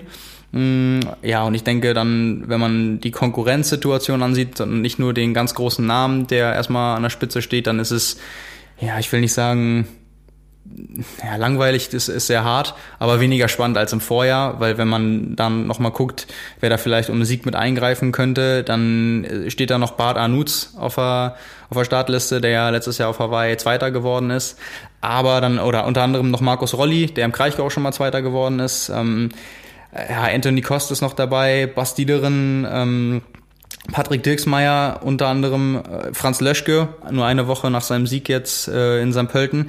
Das sind natürlich alle starke Athleten, aber gut, ich glaube, jeder weiß auch, was es ähm, oder was man mitbringen muss oder welchen Tag man erwischen muss, um Jan Frodeno zu schlagen. Ähm, ja, von daher würde ich mich mal aus dem Fenster lehnen und sagen, also wenn da keine großen Katastrophen passieren, dann ähm, bringt Jan Frodeno das ziemlich deutlich, also was heißt ziemlich deutlich, aber ungefährdet nach Hause da sollte man auch genau hingucken, wie es bei Jan Frodeno losgeht. Schon beim Start, ja, im letzten Jahr hat er mhm. eigentlich da das Rennen schon ja. gewonnen durch einen taktischen Meisterzug. Ja, ja, als alter Rettungsschwimmer weiß genau, wie man ins Wasser reinläuft und alle anderen haben äh, ein bisschen komisch aus der Wäsche, Wäsche geguckt, dass er schon weg war. Ja, ne, ähm, ja Schwimmstarts liegen ihm. Ne? In, ja. in Buschütten hat er darauf geachtet, wenn runtergezählt wird, wann der Startschuss kommt und hat sich da eigentlich auch gleich direkt den entscheidenden Vorteil ja. Ähm, ja, gesichert. Und letztes Jahr im Kraichgau war es ja, hat er sich, glaube ich, dann, je nachdem von wo man jetzt guckt, aber auf die eine Seite gestellt und unter anderem Patrick Lange auf die komplett andere. Und da standen auch andere Favoriten, ich glaube, wie war es dann ja an, an die Böcherer, glaube ich auch dabei, ähm, die dann einen viel, viel kürzeren Laufweg im Wasser noch hatten und dann dementsprechend viel früher anfangen mussten äh, zu schwimmen. Ja. Und Jan Frodeno hatte dann einfach noch ganz viel ja, Land unter den Füßen und konnte 20, 30 Meter weiter laufen und ja. war dementsprechend dann ja, hatten schon mal ein paar Sekunden Vorsprung gehabt. Äh, von daher auch, was die Taktik angeht, sollte man ihn auf jeden Fall nicht unterschätzen. Ja. Bei den Frauen, wie sieht's da aus? Bei den Frauen äh, gibt ja erstmal leider, wir haben ja drüber gesprochen, verletzungsbedingt äh, den Ausfall von äh, Laura Philipp. Äh, von daher, ja, die absolute Top-Favoritin ist damit raus. Ich denke, das kann man so sagen. Ähm, unter anderem noch dabei Alexandra Tondeur, ähm, Annalena Pohl, die jetzt auch schon in St. Pölten am Start war und Sechste geworden ist. Ähm, ja, und ich denke, wenn man international nochmal guckt, äh, Helle Fredriksen aus äh, Dänemark und Kaiser Sali aus äh, Finnland, das sind sicherlich auch die beiden, ähm, die um Sieg mitkämpfen wollen und können. Und ja, also wenn alles normal läuft, sind das sicherlich auch die, ähm, vielleicht zusammen mit Alexandra Tondeur, die drei, die dann den Sieg äh, unter sich ausmachen werden. Ja, was man beim Kraichgau nicht vergessen darf, die Bundesliga startet dort ebenfalls. Und äh, ich weiß nicht, wer das schon mal gesehen hat. Ähm, das ist wirklich ein spektakuläres Gemetzel, muss man ja. sagen. Ja, also da ähm, die die Athleten nutzen das gerne beim nach dem Check-in noch mal so ein bisschen Wettkampfluft da zu schnuppern. Äh, die Athleten, die am Sonntag starten. Also ähm, ja, kurzweilig, unterhaltsam, spektakulär, manchmal so ein bisschen unübersichtlich, wer ist jetzt wer irgendwie. Es sind ja nicht die ganz, ganz, ganz großen Namen am Start, es sind immer gute äh, Namen am Start, aber ähm, das kann man sich echt mal angucken. Ja, auf jeden Fall. Ich hatte dazu eine ähm ja, spannende Unterhaltung am Wochenende. Äh, da waren nämlich von mir Onkel und Tante da, um nochmal zu gratulieren, Heilbronn und so. Und da haben sie mich nochmal gefragt, wie hast du das denn erlebt? Wie war das denn? Habe ich gesagt, ja, also Platz eins hatte ich eigentlich schon an anderen vergeben. Der startet nämlich auch Bundesliga und schwimmt dann und so, habe ich ein bisschen erzählt. Und äh, die haben halt sonst relativ wenig Ahnung von Triathlon. Haben dann erstmal gefragt, ja, wie, wie jetzt Bundesliga. Und habe ich erstmal, ja, gibt auch erste und zweite Bundesliga und, und so weiter. Und dann ähm, habe ich nämlich auch erzählt, und da habe ich jetzt auch, äh, das ist mir in dem Moment auch erst so richtig aufgefallen, dass ähm, den Ironman 73 Rügen, den es ja nun nicht mehr gibt, der war ja in den letzten beiden Jahren der erste Liga-Abschluss in der Bundesliga für die Athleten. Der ist damit jetzt auch rausgefallen und wir haben auch gesehen, es gibt auch keinen fünften Termin jetzt mehr. Es sind dieses Jahr in der ersten Bundesliga nur vier Termine. Dementsprechend wahrscheinlich auch, weil sie keinen Ausweichtermin gefunden haben. Und das war echt immer, musste ich in dem Moment dann, weil ich davon erzählt habe, nochmal drüber nachdenken. Das war nämlich immer eine super Location und auch die Leute, die in der ersten Liga gestartet sind, haben das gesagt. Die haben sich immer sehr darauf gefreut, weil es auch natürlich echt was Besonderes ist. Und ähm, ist natürlich jetzt wie im Kraichgau auch ein kluger Schachzug, das immer in Großveranstaltungen mit einzubinden, dass so einen Tag vorher, wenn auch viel los ist, das nochmal als Event zu machen, da profitieren, glaube ich, alle von. Die Zuschauer haben nochmal ein Zusatzevent, mhm. was mhm. wirklich auch dann pusht, was vielleicht auch für die Athleten nochmal richtig Bock macht auf den, den Sonntag, an dem sie dran sind und auch für die Bundesliga-Starter, dass dann deutlich mehr los ist, weil natürlich insgesamt in der Zeit oder an dem Wochenende viel, viel mehr Zuschauer und Leute in, in dem Ort sind und auf dem Eventgelände. Und ja, da muss ich dann auch nur drüber nachdenken, dass es wirklich schade ist, dass nicht nur der 73 Rügen als Rennen, wenn du selbst startest, ausfällt, sondern einfach das Ganze drumherum, auch mit dem, äh, mit dem Wochenende, was da zusammenhängt, weil das habe ich mir in den beiden Jahren, war ich ja auch am Start, habe mir das angeguckt und auch den Tag vorher, das war schon echt richtig cool. Also ich erinnere mich, äh, letztes Jahr hatten wir genau da in einer ja quasi dann Hauptstraße, wo dann auch die Laufstrecke rumging, äh, waren wir untergebracht, hatten eine Ferienwohnung und dann konnte ich vom Balkon aus dem ersten Stock äh, erste Bundesliga gucken und alle Leute unten waren dann am, also es war ja immer dann komplett links und rechts an der Straße und alle voll dabei. Und ich glaube, das ist äh, ja, auch da ist mir so aufgefallen, dass es echt ein Verlust ist, auch für die erste ja. Liga, nicht nur für die Leute, die gern beim, beim 73 gestartet wären. Also ich bin da wirklich gespannt auf Berlin, ja, im ja. Rahmen der Finals. Ähm, während die Triathleten kämpfen, findet ja schon im Olympiastadion äh, die Leichtathletik äh, statt, auch deutsche Meisterschaft. Und ich weiß nicht, wie das Ganze integriert ist, ob die Zuschauer dann rausgebeten werden. Nun guck mal draußen, ähm, die, die Triathlon-Bundesliga oder die deutsche Triathlon-Meisterschaft endet jetzt gerade mhm. und wie da die Zuschauerkulisse sein wird. Ich male mir nicht viel äh, Zuschauer im, im Grunewald und am Wannsee aus, aber ja. äh, der Zieleinlauf vor dem Olympiastadion, das ist echt äh, mal eine Location, das ist spektakulär. Da bin ich sehr gespannt ja, drauf. Ja, ich auch. Ja, ähm, also, wir haben drei Kollegen im Kraichgau äh, am Streckenrand, beziehungsweise auf den Strecken, werden da sehr, sehr ausführlich drüber berichten. Du selber bist aber in Chamorin, haben wir ja schon erwähnt. Genau. Was ja. erwartet dich da? Ja, ein ambitionierter Sebastian Kienle, der dort endlich seinen ersten Sieg einfahren will, der jetzt zweimal Zweiter geworden ist. Lionel Sanders nicht am Start, von daher, wenn man jetzt nur die Rechnung schwarz auf weiß aufmacht und äh, Triathlon als Mathematik bezeichnet, dann könnte man sagen, es wird äh, auf jeden Fall ein Sieg für Sebastian Kienle. Äh, ich glaube, ganz so einfach ist es nicht. Also da gibt's noch ein paar andere, äh, die dann Wörtchen mitreden werden, unter anderem Ben Kanut, ähm, den man, finde ich, auf gar keinen Fall unterschätzen sollte, der ja Sebastian Kienle auch schon bei einer Ironman 73 Weltmeisterschaft geschlagen hat und wo man auch von ausgehen kann, dass der schneller schwimmen wird der auch sehr, sehr stark Radfahren kann und der sich auch beim Laufen nicht verstecken muss, äh, was er auch zuletzt schon gezeigt hat. Von daher ähm, geschenkt wird Sebastian Kiele da nichts. Also für den Sieg äh, muss er da noch arbeiten. Ähm, Rodolphe van Berg auch am Start, der den äh, Ironman 73 St. George gewonnen hat, als Sebastian Kiele seine Zeitstrafe bekommen hat. Ähm, auch wieder mit dabei. Ja, auch andere bekannte Namen, äh, aus deutscher Sicht vielleicht Andreas Dreiz wieder da, ähm, Maurice Clavel, Frederik Funk, auch da sicherlich spannend in so einem stark besetzten Feld, wie er sich schlägt. Ja, das ist allein das deutsche Ranking, ja. wenn man alle anderen weglässt, schon sehr, sehr spannend. Ja, absolut, genau. Und von daher auch wieder ja ein top besetztes Rennen, ähm, von dem man, glaube ich, gespannt sein kann, wer letztendlich das für sich entscheidet. Ich glaube nicht, dass es äh, damit abgetan ist zu sagen, irgendwie, ja, das macht jetzt, wo Lionel Sanders nicht da ist, Sebastian Kienle auf jeden Fall. Mhm. Aber man muss sehen, dass, äh, der Sieg fehlt ihm ja noch und er hat es selbst als erstes großes äh, Highlight bezeichnet im Jahr. Also das ist wirklich jetzt das Rennen, wo es auch drauf ankommt, dass es nicht mehr irgendwie mit stumpfen Messern, wie er manchmal so schön sagt, äh, das ist jetzt wirklich auch ausgeruht und äh, voll rein und ja, da soll dann auch der Sieg her zum ersten Mal. Ja, mal sehen. Was hast du so für einen Eindruck, welchen Stellenwert hat äh, The Championship inzwischen in Athletenkreisen? Ich glaube, äh, schon einen sehr hohen Stellenwert, in, insbesondere dadurch, dass die Startfelder jetzt bei jeder Austragung auch wirklich top besetzt waren. Also da schafft es Challenger echt, ähm, Top-Athleten aus der ganzen Welt zusammenzukriegen. Und das ist natürlich auch das, was den Reiz ausmacht. Also ich erinnere mich, als ich äh, 2018 auch da war bei der Pressekonferenz, hat ähm, Lionel Sanders dann auch gesagt, es ist eigentlich schade, dass jetzt äh, Jan Frodeno sich dagegen entschieden hat und da schon im Kraichgau war und Patrick Lange auch. Die sollen doch alle dahin kommen. Dann kann man mhm. das quasi schon als erste Mitteldistanz-WM richtig machen und dann äh, spät im Jahr nochmal eine nachschieben. Ähm, also von daher, einige fehlen da natürlich immer. Und gerade wenn sowas jetzt zeitgleich wieder stattfindet oder sich Athlet XY nochmal dazu entscheidet, nicht so ein frühes Highlight irgendwie zu haben oder sich auch über die Distanz vielleicht noch nicht messen zu wollen, warum auch immer, weil der Saisonaufbau anders geplant ist.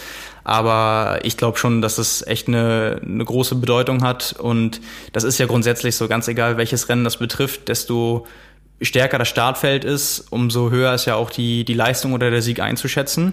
Und ich glaube, das ist auch letztendlich das, was die meisten Athleten da wollen. Also die suchen ja die Konkurrenz und vor allem auch, wenn die großen Rennen dann äh, kommen im, im Sinne von Langdistanzrennen oder später 73 WM, Hawaii, dass man dann auch wirklich mal einen direkten Vergleich, einen ersten direkten Vergleich mhm, hat. Mhm. Und äh, das nicht nur in irgendwie mit zwei, drei richtig starken Konkurrenten, sondern auch in einem Feld, was dann echt verschiedene Rennszenarien zulässt. Also wer hätte 2018 gedacht, dass äh, Florian Angert als erster vom Rad steigt und so lange das Rennen anführt. Da ist dann auch äh, bei verschiedenen Konstellationen echt viel möglich. Ja. Und ja, bin ich gespannt, äh, was sich dieses Jahr da so entwickelt.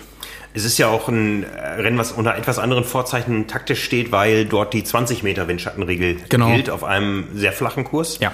Und äh, das hat eine ganz andere Renndynamik als ähm, andere Rennen. Ja, also gehe ich auch von aus, dass da wieder unter zwei Stunden gefahren wird. Und ähm, ja, du sagst es schon, also 20 Meter etwas für oder eine Regelung, für die sich viele Athleten aussprechen die, denke ich, auch absolut die Berechtigung hat und für viele bestimmt auch den Reiz ausmacht, insbesondere für die starken Radfahrer in dem Fall natürlich. Ähm, aber ja, so wie das da gehandhabt wurde, ich war letztes Jahr auch auf dem Motorrad unterwegs, ähm, da wurde sich echt dran gehalten. Das war ein super faires Rennen und äh, auch jetzt wieder wurde direkt kommuniziert, auch für die Presse, ähm, gleich schon PDFs und Mails rumgeschickt, wie viel Abstand man zu halten hat, auch wenn man fotografiert und wenn man filmt. Also die wollen da wirklich nicht, dass man im Nachhinein sagen kann, ja, aber die 10 Watt bei dem Führenden mhm. mit den Motorrädern und so, da ist wirklich, da wird echt Wert drauf gelegt. Die wollen da wirklich ein faires Rennen und ja, ich glaube, das ist ja auch das, was letztendlich alle Athleten wollen. Ja, auch da der Blick zu den Frauen. Genau, ähm, Lucy Charles wieder am Start. Aus deutscher Sicht äh, Daniela Bleimehl. Ähm, sicherlich auch eine, eine Kandidatin um Sieg ist äh, Radka, ja, hier steht noch äh, Voditschkova, aber ist ja jetzt Radka Kahlefeld. Ähm, von daher, ja, auch da mal schauen. Ellie Salthouse noch dabei. Ähm, ich bin sehr gespannt, wie sich Daniela Bleimehl schlägt jetzt in dem äh, Feld, nachdem sie ja jetzt auch deutsche Meisterin geworden ist. Ähm, ja, das ist sicherlich jetzt auch nochmal ein ganz anderes Kaliber. Und ja, da wird sie danach, was ihre Form angeht, bestimmt auch schlauer sein und ja, damit dann planen, wenn es äh, Richtung Langdistanz äh, Sommer geht und dann auch ja, mal sehen. Ich weiß nicht, ob sie 73 WM ist sie ja noch nicht qualifiziert. Ich weiß nicht, ob sie da überhaupt den Anspruch hat. Sie will ja Hawaii machen. Von daher, ja, ist das vielleicht unter anderem schon ihr Mitteldistanz-Highlight in diesem Jahr. Ja, sehr schön. Wer noch vor diesem ganzen Rennen ein Triathlon-ähnliches Schwimmgefühl haben will, die äh, Selfish Swim Night geht auch wieder los eine Serie von äh, Schwimm-Trainings-Events äh, am Langener Waldsee, wo ja nicht nur der Ironman Frankfurt startet, sondern auch der Frankfurt City Triathlon mit der Kurz- und der äh, Mitteldistanz. Ich glaube, Sprintdistanz haben die auch. Ähm, also eine Location, die viele Leute vom entweder zugucken beim Wettkampf oder der eigenen Teilnahme kennen. Und da kann man eben seine Schwimmform endlich mal im Freiwasser testen. Aktuell, ich habe es heute gehört, sind da 18 Grad Wasser, Wassertemperatur. Der Auftakt war schon für letzte Woche geplant, äh, ist dann eine Woche verschoben worden und äh, wir gehen alle davon aus, dass der Sommer jetzt endlich kommt und ab Freitagabend im Wochenrhythmus in äh, den Langener Waldsee gesprungen werden kann. Das Ganze geht bis Mitte August und da sind immer ein paar hundert Leute am Start, also vielleicht noch nicht bei 18 Grad, aber das kommt dann. Ja. Und ähm, die Rhein-Main-Region ist ja so die Triathlon-Region äh, schlechthin neben dem Raum München und Hamburg in Deutschland und äh, da wird sicher einiges los sein. Ja. ja irgendwann muss ich da auch mal hin. Ich bin ja, ich bin ja zum Ironman Frankfurt äh, da zur Berichterstattung. Da werde ich sicher dann mal die 3,8 Kilometer nochmal für mich testen für Rot. Das mhm. ist dann eine Woche vorher. Ja, mal gucken, wie sich das anfühlen wird. Ich schwimme ja seit vorletzter Woche wieder. Nein, eigentlich seit letzter, seit, ja, seit zwei Wochen. Ja, in der Pause wächst der Muskel. Bist so ausgeruht wie noch nie. Ja, puh. Oh, gestern mein Schwimmtraining, das war bitter, aber ja. nur dadurch kommt man weiter. Wenn man irgendwann mal schwimmen gelernt hat, kommt es ja umso schneller wieder, habe ich mir sagen lassen. Ja. Kommen wir zu unseren Kategorien und zwar zu unserem Kommentar der Woche, der so ein bisschen auf den Kommentar der letzten Woche anspielt, glaube ich. Ja, genau, das war so, ging so in die Richtung, ich denke mal, inspiriert davon über die kleine Diskussion, die wir hatten, ist es möglich oder macht es Sinn, ähm, die Startfelder im Triathlon nach Trainingszeiten einzuteilen. Also alle, die 12 bis 15 Stunden trainieren, starten zusammen, 15 bis 18 Stunden, was weiß ich, 20 plus. Mhm. Äh, so halt daran angelehnt hatte ja ein äh, Hörer mal gefragt, was wir davon halten. Äh, genau, der Kommentar diese Woche kommt von Tom Hohenadel bei dem ich gesehen habe, dass er die jüngste Altersklasse, das ist nämlich ein Konkurrent von mir, äh, beim Ironman 73 St. Pölten gewonnen hat. An der Stelle herzlichen Glückwunsch. Äh, wir sehen uns in Nizza. und äh, der hat äh, darauf oder ist auf den Gedanken gekommen, dass man das ja mal machen könnte wie im Radsport. Also diese ganze Profi-Diskussion und die Einteilung in verschiedene Klassen, das so ein bisschen vermischt in eins, ob man das nicht wie im Radsport A-Profi, B-Profi, C-Profi oder beziehungsweise Klasse A, B, C machen kann. Je nach Ranking ist dann möglich, nach Ergebnissen aufzusteigen. Ähm, ob das nicht wirklich Sinn macht und damit dann noch mehr Kategorien zu schaffen und gleiche Startfelder und ein engeres Konkurrenzfeld ja, ich weiß nicht, ist sowas, was, was denkst du, ist sowas praktikabel? Hm, ich glaube, das macht es nur unübersichtlicher. Ja. Ich habe vorhin mal überlegt, ähm, wo wir über die, das Thema Hawaii-Quali und die vielen guten Leute, die nicht werden starten können, äh, gesprochen haben, ob nicht irgendein pfiffiger Veranstalter so eine Art B-Finale zeitgleich ausrichtet mit äh, einem nominell nicht weniger starken Starterfeld. Ja. Also ja. Wo es dann vielleicht auch ein bisschen mehr Geld geht als Hawaii, was jetzt keine ganz große Kunst ist, ja. wenn man es so im internationalen Sportvergleich sieht. Wer weiß es. Vielleicht, ja. Nicht undenkbar. Ich denke mir halt, ähm, also das ist so ein bisschen, ähm, Tom hat dann auch geschrieben, äh, ähnlich wie das All-World Athletes-Prinzip von, von Ironman. Da ist natürlich der Nachteil, dass es ja nur beschränkt auf Ironman-Rennen. Das heißt, mhm. ist ja auch immer wieder die Frage, was würde man dann einbeziehen, welche, welche Rennen wo werden wie viele Punkte verteilt, wenn man da jetzt dann auch anfängt. Ähm, aber ich weiß auch nicht, ob das wirklich, also macht es wirklich Sinn, weil letztendlich starten wieder alle zusammen. Das würde ja nur bedeuten, dass man am Ende mehr Ergebnislisten hat. Ja, das macht keinen Sinn. Und, und auch, auch so für die Vermarktung. Und dann musst du halt irgendwann ja. sagen, ja, so, ich bin, ich habe eine C-Lizenz, ich bin C-Profi.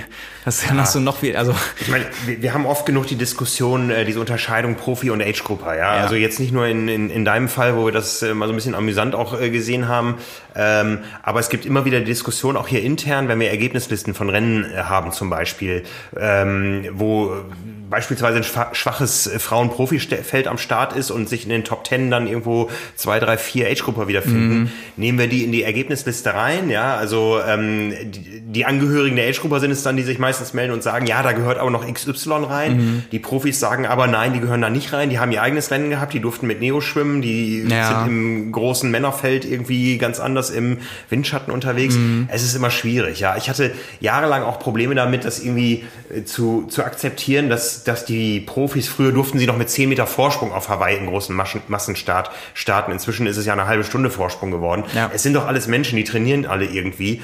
Oder, oder so Dinge, dass ähm, Age-Grupper, die ähm, in einem großen Rennen damals, wo es nur einen Start gab, äh, vom Preisgeld ausgeschlossen waren, weil sie nicht als Profi gemeldet waren. Ja, also, ja gut, das hat ja auch, also gerade so dieses, wenn, wenn du bei den Frauen, also nehmen wir mal einen ganz krassen Fall, es ist irgendwo echt ein schlecht besetztes ähm, Langdistanz- oder Mitteldistanzrennen, wo es auch ein Preisgeld gibt und eine Age-Grouperin gewinnt das Rennen. Was ja manchmal, wenn vier ja. Profi-Athletinnen am Start sind, sein könnte, ja, ja. theoretisch, ähm, dann kriegt die ja trotzdem nichts, einfach weil die auch nicht im Testpool ist durch ihre Profilizenz und mhm. ähm, so was Anti-Doping angeht und äh, keine Elite-Lizenz und so.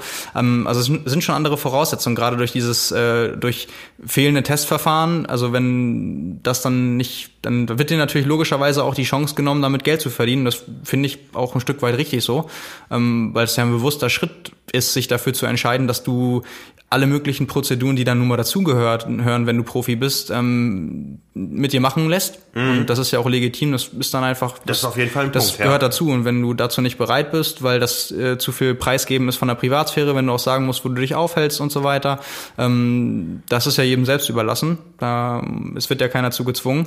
Aber ich finde das auch schon legitim, dass wenn man sagt, ja, okay, da hat jemand, hat ein Age Grouper das komplette Rennen gewonnen, ähm, ja, solange er halt keine Profilizenz hat, ist er auch nicht berechtigt dazu, Preisgeld zu gewinnen. Und ähm, ja, das finde ich auch ist richtig so. Und das wiederum hat ja wieder dann den, Rattenschwanz, so wie du es sagst. Wenn das mal eine herausragende Leistung ist, nimmt man das damit auf. Sagt man dann, dass mhm. XY Gesamtachter oder so geworden ist. Es ist schwierig, weil auf der einen äh, Seite wollen wir ja die Leistung auch honorieren. Und das mhm. ist ja auch total richtig und sollte man ja auch machen. Nur, ähm, ja, wenn man in dem Zug halt über äh, oder Rennberichterstattung nur mal über die in dem Fall macht, die es professionell betreiben, für die es der Beruf ist, dann kann man ja nicht Äpfel mit Birnen vergleichen. Ja. Also schwierige Diskussion. Ja, ich glaube, wir haben immer eine gute Lösung gefunden ja. ne, und äh, sind immer allem gerecht geworden.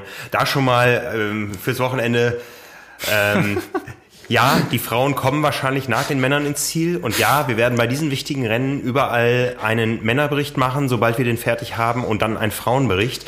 Ähm, wir warten nicht auf die Frauen. Äh, wir würdigen die Frauen auch, indem sie einen eigenen Bericht äh, bekommen. Aber ähm, postet bitte nicht gleich, wenn wir den Männerbericht online haben, ey, und es waren keine Frauen am Start. Ne? Also wir sind uns unserer Verantwortung da sehr wohl bewusst und machen das äh, nicht, um irgendwen abzuwerten, sondern um alles gleich aufzuwerten. Passende Überleitung. Außer beim 73 Rapperswil, da ist vielleicht eine Frau. Ja, genau, den haben wir auch noch am Wochenende. Genau, Daniela Rief startet, äh, wie man äh, durch die Andeutung vielleicht schon heraushören konnte. Im letzten Jahr war sie, glaube ich, gesamt siebte. Ja, ja, genau. Und auch mit einer sehr, sehr schnellen Zeit. Ich glaube, da hat hatte sie über 20 Minuten Vorsprung ja. auf die Zweitplatzierte. Das war schon sehr, sehr eindrucksvoll. Ja, und auch dieses Jahr wieder bei ihrem Heimrennen dabei. Ähm, Vorjahressieg zu wiederholen ist da sicherlich das Ziel. Ähm, aus deutscher Sicht äh, unter anderem mit dabei Svenja Tös und auch äh, Anne Reichmann. Und ja, fairerweise muss man dazu mal sagen, jetzt bei dem, bei dem Frauenfeld, glaube ich, gibt es keine, also sportlich keine Konkurrenz für Daniela Rief. Also da sind jetzt nicht die ganz großen Namen dabei, die machen unter anderem Rennpause an dem Wochenende oder mhm. befinden sich in der Slowakei bei The Championship. Äh, von daher gehe ich mal wirklich davon aus, dass es für Daniela Rief ein klarer Sieg wird. Mission Männer ärgern. Genau, Mission Männer ärgern. Und wen sie bei den Männern ärgern könnte, sind ja unter anderem äh, zwei Deutsche, würde ich sagen, auf jeden Fall Favoriten auf den Sieg. Ähm, unter anderem Ronny Schildknecht, äh, gar nicht wahr, Ronny Schilker steht auch drauf, Andi Böcherer und ähm, Nils Frommholt, aus deutscher Sicht sicherlich. Ähm, unter anderem Ronny Schildknecht äh, mit dabei, der als Schweizer, ich weiß nicht wie oft schon äh, die Langdistanz äh, gewonnen hat, sein Heimrennen, ich glaube elf oder zwölf Mal, ähm, den, den Ironman Switzerland. Äh, Manuel Küng, für den ist es auch ein Heimrennen und ich glaube es ist sogar das Abschiedsrennen für Sven Riederer. Das ist so das äh, Schweizer Trio, was da auch mit am Start ist. Ähm, ja, also für, für einen Gesamtsieg in Frage kommt sicherlich auch noch äh, Pablo da Pena, ähm, der jetzt in den letzten anderthalb Jahren als ehemaliger Kurzdistanzler schon etliche Mitteldistanzrennen gewonnen hat, vorzüglich Challenge-Rennen. Und bei dem ich leider nicht weiß, ähm, wo er startet, auch ein, auch ein Schweizer ist äh, Rüdi Wild, der steht nämlich auch bei The Championship auf der Startliste.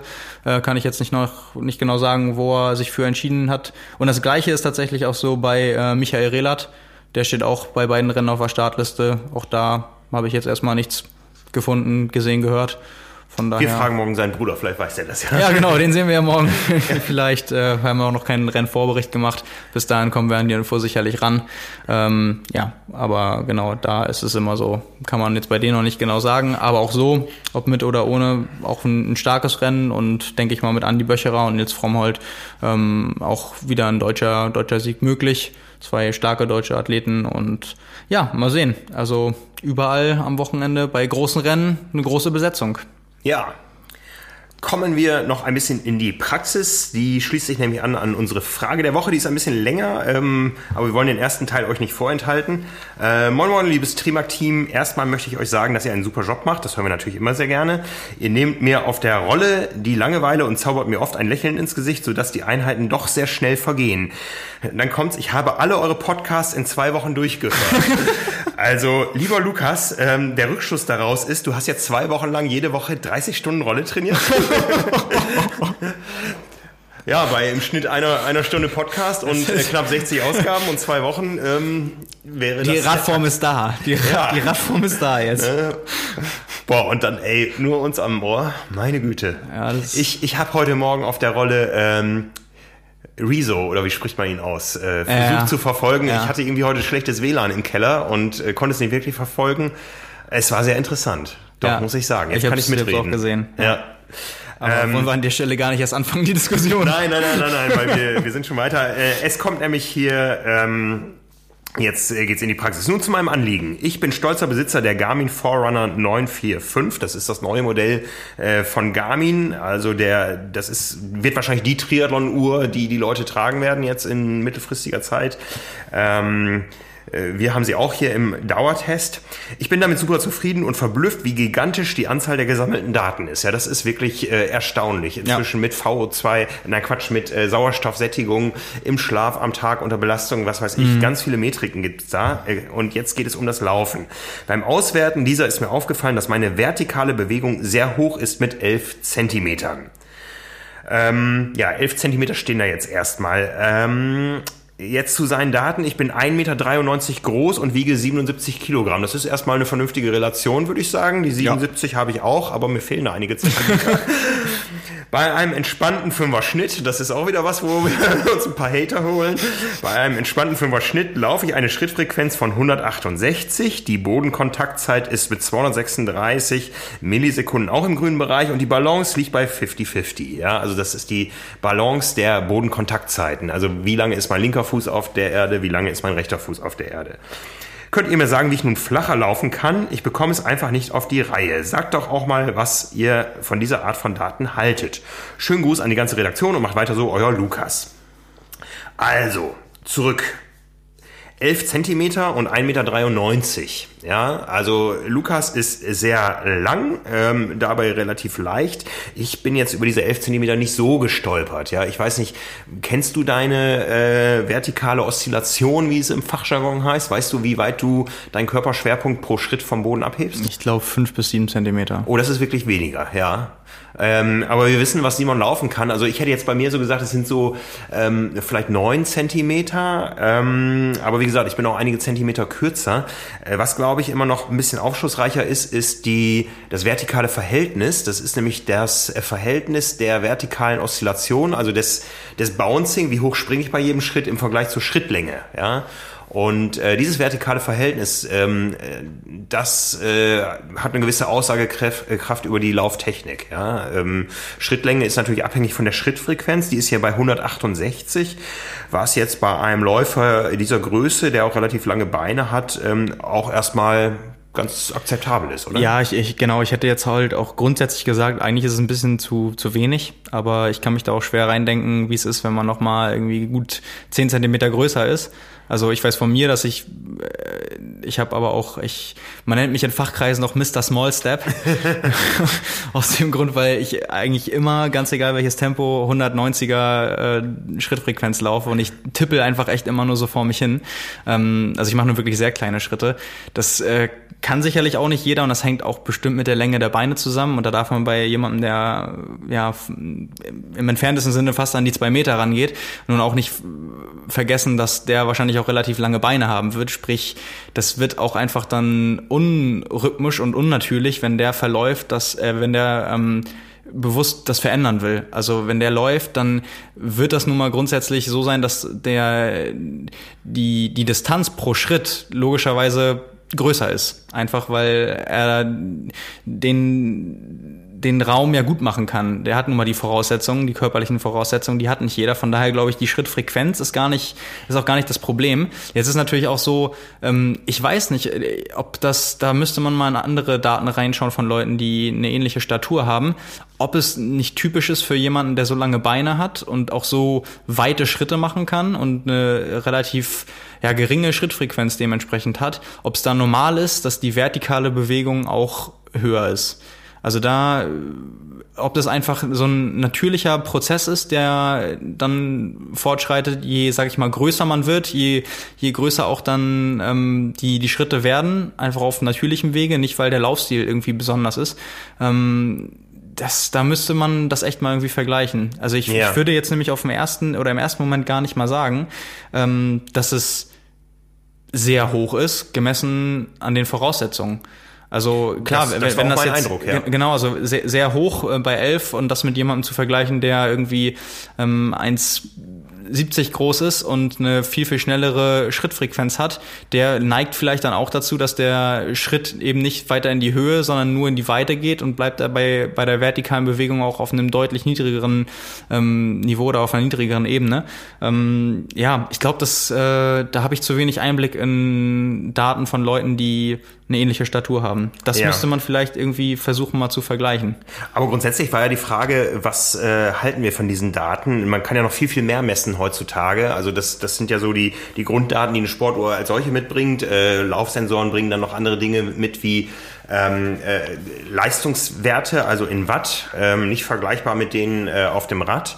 Ähm, dann gibt es noch äh, daraus rausgerechnet ähm, die, der Anteil der Leistung, den ich nur zum Aufrechterhalten meiner Körperstatur brauche quasi und ähm, den anderen Anteil, der dann eben in Vortrieb äh, mündet ähm, und Werte wie äh, LSS, Leg Spring Stiffness, also quasi der Federwert mhm. des Beins, ja, wie, ähm, wie weit kann meine Muskulatur oder mein Bewegungsapparat, äh, eben inklusive der Muskulatur, ähm, die Energie des Aufpralls wieder gleich in Vortrieb mhm. umsetzen, ja, und äh, da stehen wir, glaube ich, noch relativ am Anfang einer Entwicklung. Ähm, wir sind ja, ich habe die Tage noch mit, mit Stride telefoniert. Wir sind äh, in Deutschland der zweitgrößte Stride-Händler mit unserer Website äh, Run with Power. Ähm, nach Stride selber, ja, ja. die natürlich auch über ihr äh, englischsprachiges Portal aus den USA nach Deutschland verkaufen. Ähm, mit der generischen URL, mit, mit stride.com. Ähm, bei uns ist runwithpower.de. Äh, die Geräte sind sowohl bei denen als auch bei uns auch gerade vergriffen, weil das können wir schon mal sagen, es kommt was Neues. Da gibt es noch weitere Metriken, die damit einfließen werden. Mhm. Ähm, ab Mitte Juli soll es soweit sein.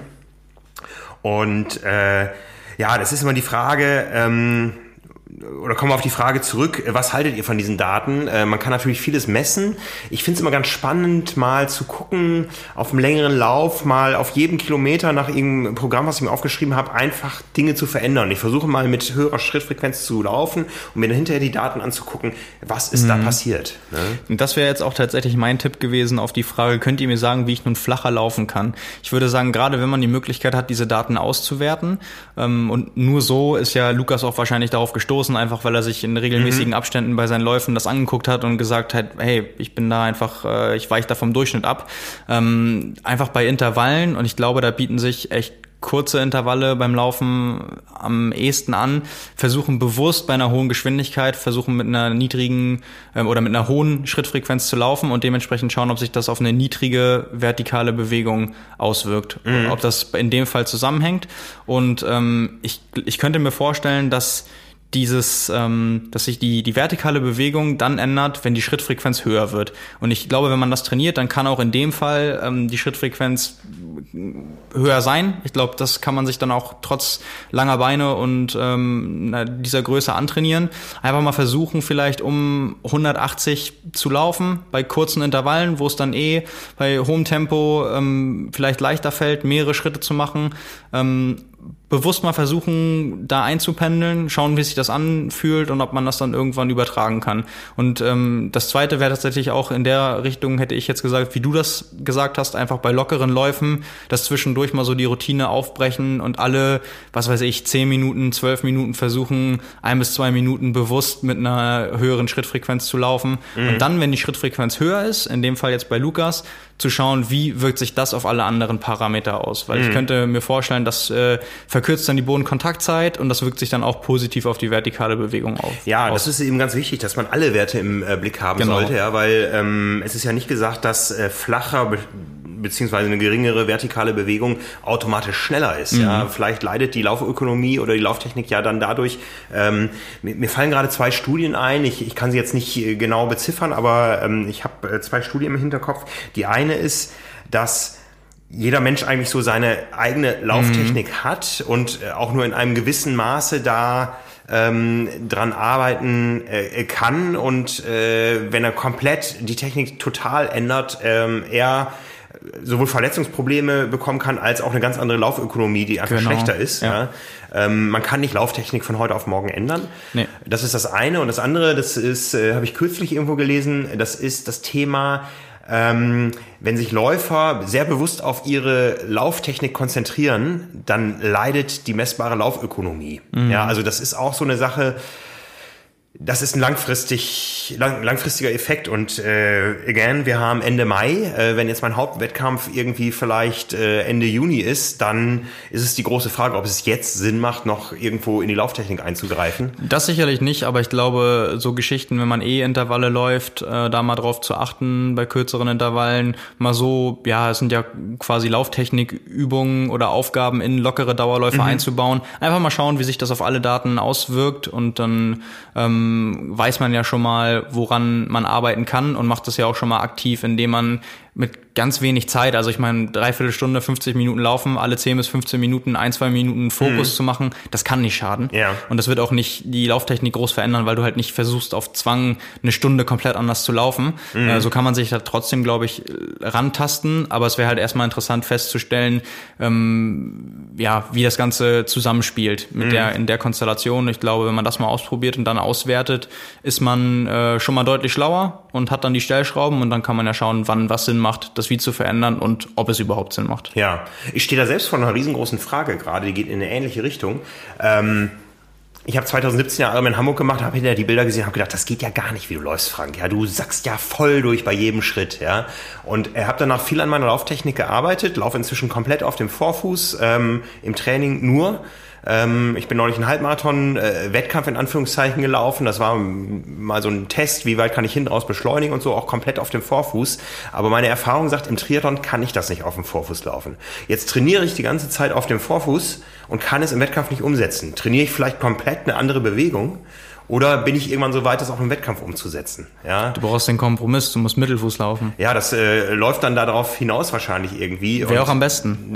Das wäre am besten und wahrscheinlich ist dieses Vorfußlauftraining der richtige Weg dahin. Ähm, aber das ist immer so eine Frage, die bei mir im Hinterkopf steht, wenn ich doch im Wettkampf ganz anders laufe und wenn, wenn ich jetzt an die letzten 20 Kilometer in, in Rot denke, ähm, ist das vielleicht eine orthopädische Belastung, die ich überhaupt nicht gewöhnt bin? Ja, großes Fragezeichen. Werden wir jetzt nicht beantworten können wahrscheinlich. Ja. Ähm, Ja. Ja. Hätte ich dir auch nicht geraten als Trainer. Ich, ich, äh, wir machen ja nun einen Lauf zusammen, also nicht wirklich zusammen, ähm, du ein bisschen eher als ich, äh, nächste Woche in, äh, in, ähm, In Lübeck. in Lübeck und lass uns doch mal unsere Metriken gegenüberstellen. Ja, gern. Das machen wir. Das, das, das machen Ne? wir. Ja. Also, das stellen wir euch gerne da draußen zur Verfügung, da bin ich sehr gespannt. Ja, ich auch. Jetzt Ja. habe ich ja, ja, da, das, das wird gut. Ja, damit ähm, haben wir vielleicht keine vollständig befriedigende Antwort geben können, lieber Lukas, aber ich hoffe, du konntest unsere ähm, Überlegung ein bisschen nachvollziehen. Als letztes haben wir noch unsere Einheit der Woche und das mal wieder mit deinen beiden Lieblingssportlern. Ja, kann man schon so sagen mittlerweile. ja, es hat, es Ihr könnt jetzt raten, aus welchem Land genau. kommen sie? überall diese Norwegen-Smileys hier jetzt. ähm, ja, äh, Gustav Iden, Christian Moment, sind, Blumfeld. sind die jetzt Ersatz, weil Sanders ver verletzt ist? Oder? Nein, das ist, die können sich alle, mein, mein Triathlon-Herz ist groß. Das ist richtig. Sehr schön.